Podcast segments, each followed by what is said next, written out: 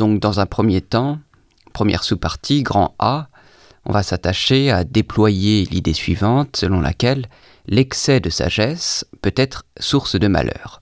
On va le faire à partir de trois figures. La première figure, ce sera celle du misanthrope. La seconde sera celle de l'ecclésiaste, selon qui, quand on augmente sa science, on augmente aussi sa peine, sa douleur. Et enfin, troisième figure, celle du nihiliste, qui, parce qu'il sait qu'il fait le mal, finit par en jouir.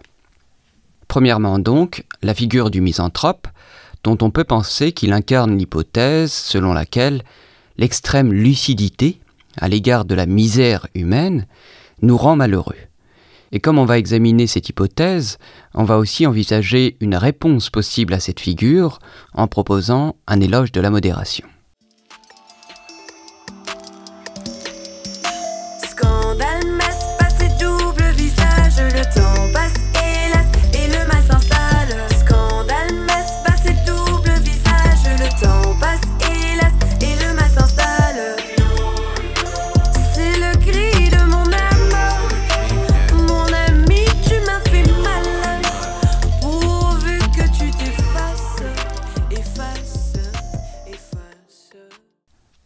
Alors, nouvel intermède musical, cette fois plus contemporain, que vous aurez peut-être reconnu, et qui reprend le thème, je crois récurrent dans la chanson, le thème de la trahison, du savoir de la trahison et du mal conséquent à ce savoir-là.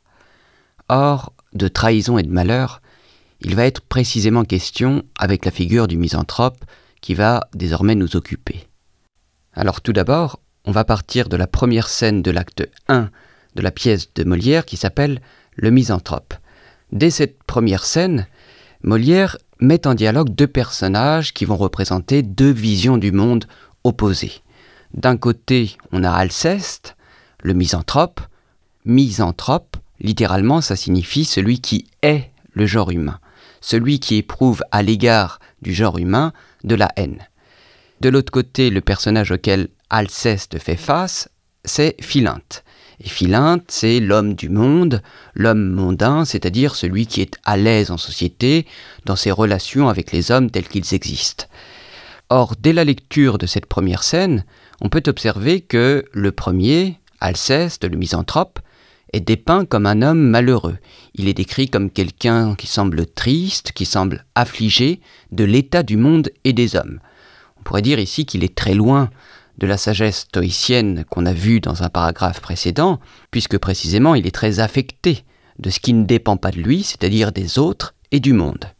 Alors pour comprendre ce personnage, je vous propose d'écouter un extrait d'une mise en scène récente à la Comédie Française par euh, Clément Hervieux-Léger.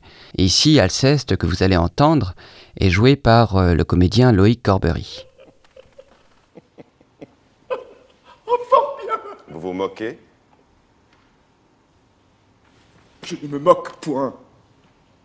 Mais je veux n'épargner personne sur ce point. Mes yeux sont trop blessés. Et la cour et la ville ne m'offrent rien qu'objet à m'échauffer la bile. J'entre en une humeur noire, en un chagrin profond quand je vois vivre entre les hommes comme ils font. Je ne trouve partout Lâche flatterie, injustice, intérêt, trahison, fourberie, je n'y puis plus tenir. J'enrage. Et mon destin est de rompre en visière à tout le genre humain. Ce chagrin philosophe est un peu trop sauvage. Cet extrait de la première scène du misanthrope, vous le retrouverez dans l'exemplier que je vous ai déjà distribué. Je me permets de relire le passage qui nous intéresse particulièrement, c'est quand Alceste déclare J'entre en une humeur noire, en un chagrin profond, quand je vois vivre entre eux les hommes comme ils font, je ne trouve partout que lâche flatterie, qu'injustice, intérêt, trahison, fourberie, je n'y puis plus tenir, j'enrage, et mon dessein est de rompre en visière à tout le genre humain. Alors ce qui nous intéresse d'abord avec Alceste, c'est que c'est quelqu'un qui est en proie au chagrin profond, qui est en proie à ce qu'il appelle une humeur noire, au point finalement de vouloir rompre avec tout le genre humain et d'éprouver cette espèce de rage à l'égard des autres. C'est donc quelqu'un qui est malheureux. Or, ce qui nous intéresse plus particulièrement, c'est que la source de ces malheurs semble être paradoxalement, son savoir à l'égard des hommes, son extrême lucidité à l'égard des hommes. Qui, en effet, pourrait nier que les hommes sont lâches, traîtres, fourbes, malhonnêtes, infidèles, etc. Qui pourrait nier, preuve à l'appui, ou bien expérience à l'appui, que les hommes ne cessent de s'offenser, de s'humilier, de se venger de leurs offenses et humiliations par d'autres offenses et humiliations. Bref, de se faire mutuellement des crasses et des saletés, pour reprendre les mots de Dostoïevski qu'on verra plus tard.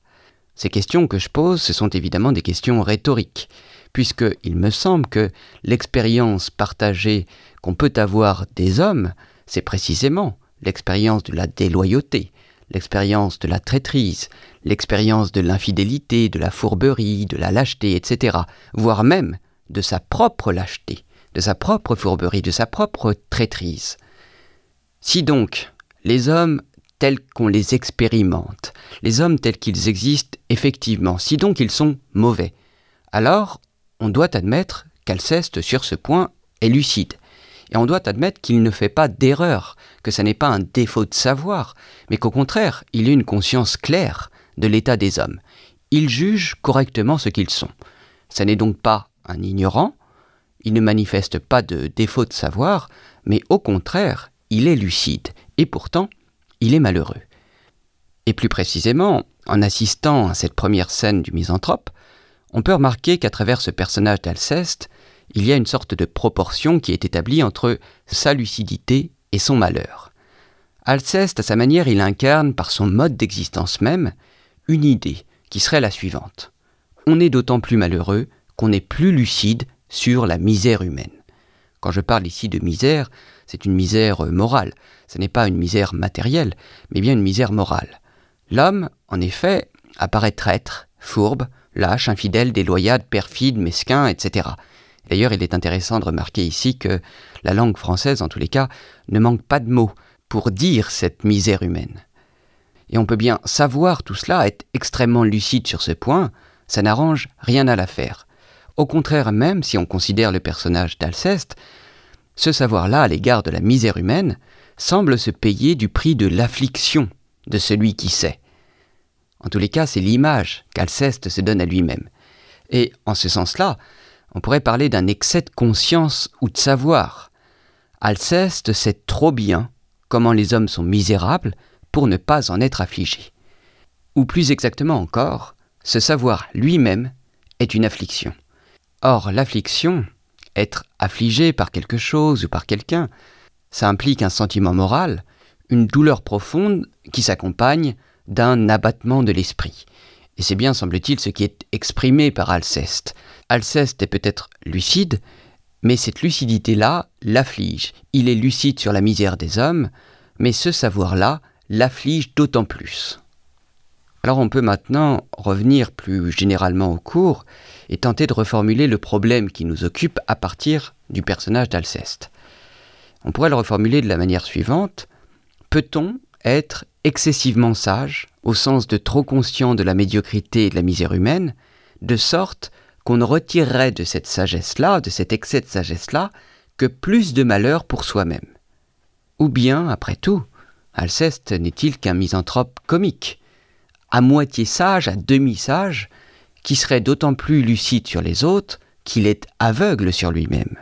Et en effet, on ne peut pas exclure cette hypothèse si on se rappelle que le misanthrope est une comédie, et que si Molière a lui aussi été malheureux de ne pas avoir été reconnu dans son talent peut-être de grand tragédien, il n'en reste pas moins que le misanthrope est considéré comme une comédie.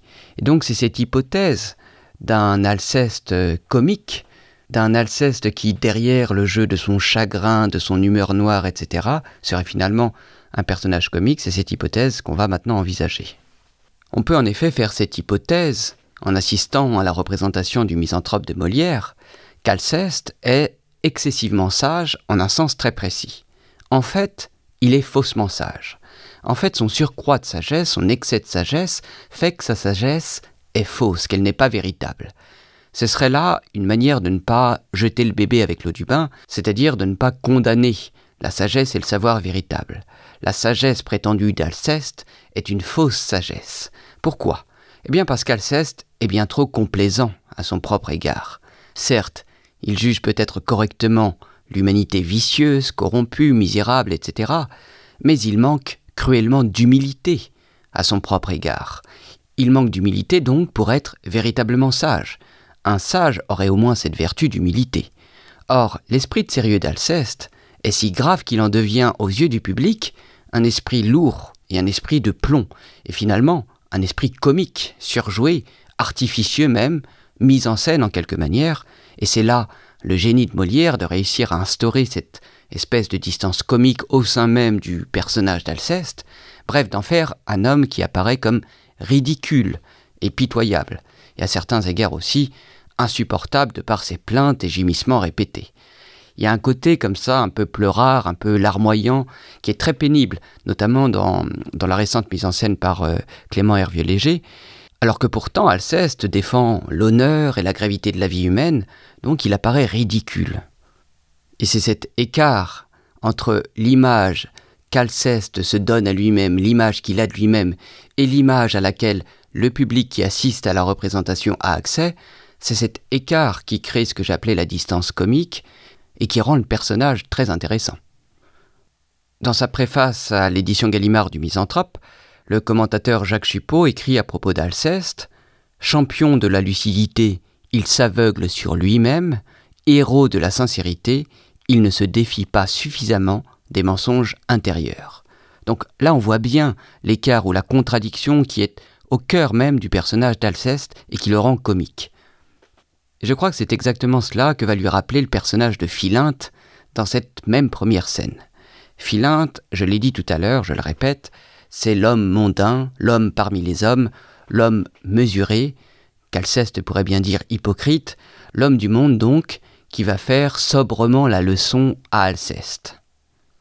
Et parfois, il me prend des mouvements soudains de fuir dans un désert l'approche des humains Mon Dieu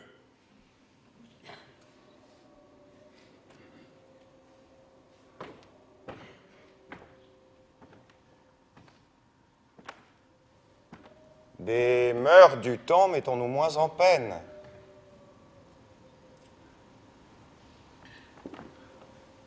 Et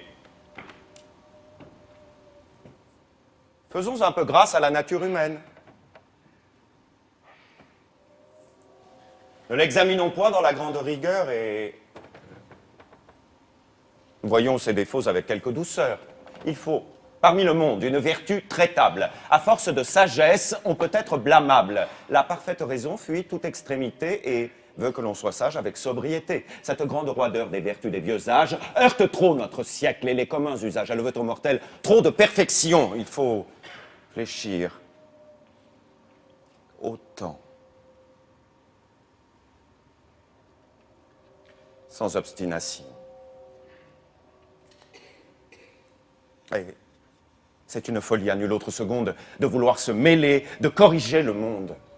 J'observe, comme vous, cent choses tous les jours qui pourraient mieux aller, prenant un autre cours, mais quoiqu'à chaque pas je puisse voir paraître, en courroux, comme vous, on ne me voit point être, je prends tout doucement les hommes comme ils sont.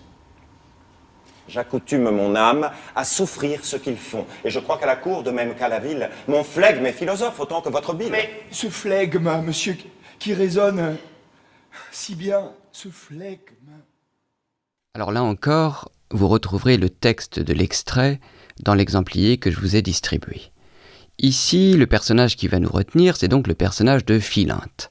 Philinte, je vous le disais, c'est l'homme du monde, l'homme à l'aise en société, et il nous intéresse parce qu'il porte la réplique au misanthrope et qu'il incarne à sa manière une toute autre vision du monde et une toute autre conception même de la sagesse. Philinte, il représente à l'inverse de la démesure, de la rage et du chagrin d'Alceste, il représente la juste mesure, la modération, ce que les Grecs appelaient aussi la tempérance, autant de vertus reconnues chez les anciens, notamment chez Aristote, vous vous souvenez peut-être, qui faisait justement de cette tempérance une des vertus cardinales. Il faut, dit Philinte, savoir être sage avec sobriété. Alors voilà le point capital, être sage avec sobriété. Il dit encore qu'il faut savoir conformer sa vertu à l'état effectif du monde, à l'époque et aux mœurs d'usage. Je le cite, Cette grande raideur des vertus des vieux âges heurte trop notre siècle et les communs usages. La petite leçon qu'il est en train de donner à Alceste, c'est donc l'idée que la prétendue lucidité d'Alceste n'est finalement qu'une sagesse archaïque, une sagesse qui ne s'est pas composer avec la réalité de l'époque, des mœurs, des coutumes qui sont d'usage. Et à travers cette opposition entre Alceste et Philinte se joue une opposition entre la lucidité prétendument intransigeante et raide, celle d'Alceste, du moins tant qu'elle ne concerne pas lui-même, et la lucidité souple et mesurée de Philinte. Finalement, Philinte est peut-être plus réaliste, et en cela plus lucide, sur la nature humaine, car il prétend, je le cite, prendre les hommes comme ils sont. Et lui-même n'idéalise pas les hommes, il ne prétend pas que les hommes sont généreux, honnêtes et bons, mais simplement il ne s'indigne pas que les hommes réels ne soient pas tels que nous aimerions nous les représenter, ne soient pas tels que peut-être nous nous les représentons dans nos fantasmes éloignés de la réalité. Philinte, lui, ne s'afflige pas que les hommes ne soient pas conformes à l'idée parfaite qu'on voudrait peut-être qu'ils incarnent. C'est donc ici un éloge de la modération comme vertu suprême qui se dit par l'entremise de Philinte. Cette modération est ici la vertu qu'on pourrait dire architectonique, ça veut dire qu'elle structure, qu'elle organise et ordonne toutes les autres vertus. Et c'est cette fonction-là aussi qu'elle pouvait jouer dans l'éthique d'Aristote. Toute vertu, pourrait-on dire à partir de Philinte, ne se déploie justement que dans la modération. Par conséquent, la sagesse, si elle est elle aussi une vertu, se doit d'être modérée pour être véritable. Il n'y a de sagesse que modérée, que tempérée. Et c'est en ce sens-là qu'on retrouve l'idée que tout excès de sagesse n'est que la manifestation d'une fausse sagesse. Alors à ce sujet, je me contente de faire une remarque pour justifier l'extrait de Montaigne dans l'exemplier aussi, puisque Montaigne, dans ses essais, fait lui aussi ce même éloge de la modération appliquée à la sagesse. Il écrit la chose suivante Ne soyez pas plus sage qu'il ne faut, mais soyez sobrement sage. Vous retrouvez cette phrase dans l'exemplier. Et pour être très précis, on suppose que Montaigne a traduit ici, assez librement je pense, un passage de l'épître aux Romains de Paul dans le Nouveau Testament qui dit la chose suivante Je dis à chacun de vous de n'avoir pas de lui-même une trop haute opinion, mais de revêtir des sentiments modestes. Et là, vous voyez bien que c'est tout le contraire euh, du personnage d'Alceste, qui manque cruellement de modestie et d'humilité à l'égard de lui-même, et qui finit par conséquent par être euh, arrogant à l'égard des autres. À partir de cette analyse des personnages d'Alceste et Philinte au début du Misanthrope, on s'aperçoit que la véritable sagesse, celle qui peut être source de bonheur, réclame en quelque sorte d'être redoublée, il faut être sage avec la sagesse elle-même. Ou plus simplement, pour le redire avec Montaigne, il faut être sobrement sage. On pourrait encore dire, il faut être sage avec souplesse et non raideur, intransigeance. C'est cette mesure, cette modération difficile qu'incarne le personnage de Philinte et qu'il nomme lui-même son flegme qu'il dit être philosophe autant que la bile, la mauvaise humeur d'Alceste. Et tout le génie, je crois, de la réplique de Philinte, c'est qu'elle consiste précisément à se dire avec flegme, avec relâchement, avec calme, et non pas avec une sorte d'intransigeance. Alors pour vous donner une définition précise de ce qu'on appelle le flegme, euh, c'est le caractère de celui qui garde son calme, et qui reste imperturbable, qui garde son sang-froid en toutes circonstances. Et on voit bien que Philinte garde son calme en toutes circonstances, en toute occasion, à l'égard de n'importe quelle personne avec laquelle il va devoir commercer. Philinte, c'est le roi de l'adaptation, le roi de la souplesse. Il sait composer avec la réalité des hommes, dans leur diversité, et a toujours la bonne attitude, on pourrait dire. Donc d'un côté, on a vu qu'avec Alceste, une certaine sagesse, une certaine lucidité, un certain savoir pouvaient passer pour la source des malheurs, mais d'un autre côté, on a pu voir avec Philinte que cette sagesse, ce savoir, cette lucidité n'était que prétendue sagesse, n'était que fausse sagesse, et qu'au contraire, on pouvait tout à fait conserver toute valeur à la sagesse, qui n'est pas nécessairement source de malheur, mais qui, quand elle est bien déployée, c'est-à-dire déployée avec modération, peut être source de bonheur, peut être source de joie. Alors pour finir, je profite encore de ce format audio pour euh, peut-être vous faire découvrir une chanson, une chanson que j'estime particulièrement belle, qui est une chanson d'un autre grand génie, décidément vous avez de la chance, qui est Jacques Brel. Alors cette chanson, je crois, du moins au début, pourrait tout à fait illustrer le personnage du misanthrope. Alors je vous conseille d'aller l'écouter euh, en entier, je vous mets simplement le début. Je vous conseille d'aller écouter cette chanson en entier parce que parce que précisément à la fin, il y a une sorte de retournement dans le refrain qui indique justement la possibilité de sortir de la misanthropie, de sortir du désespoir profond et indépassable.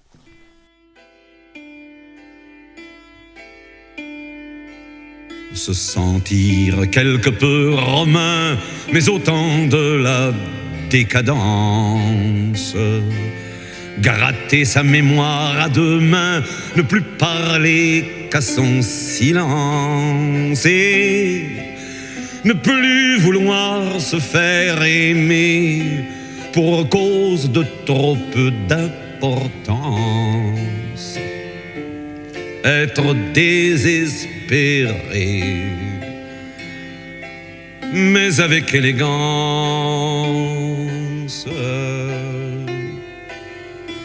sentir la pente plus glissante qu'au temps où le corps était mince. Lire dans les yeux des ravissantes que cinquante ans, c'est la province et brûler sa jeunesse mourante, mais faire celui qui s'en dispense être désespéré, mais avec élégance.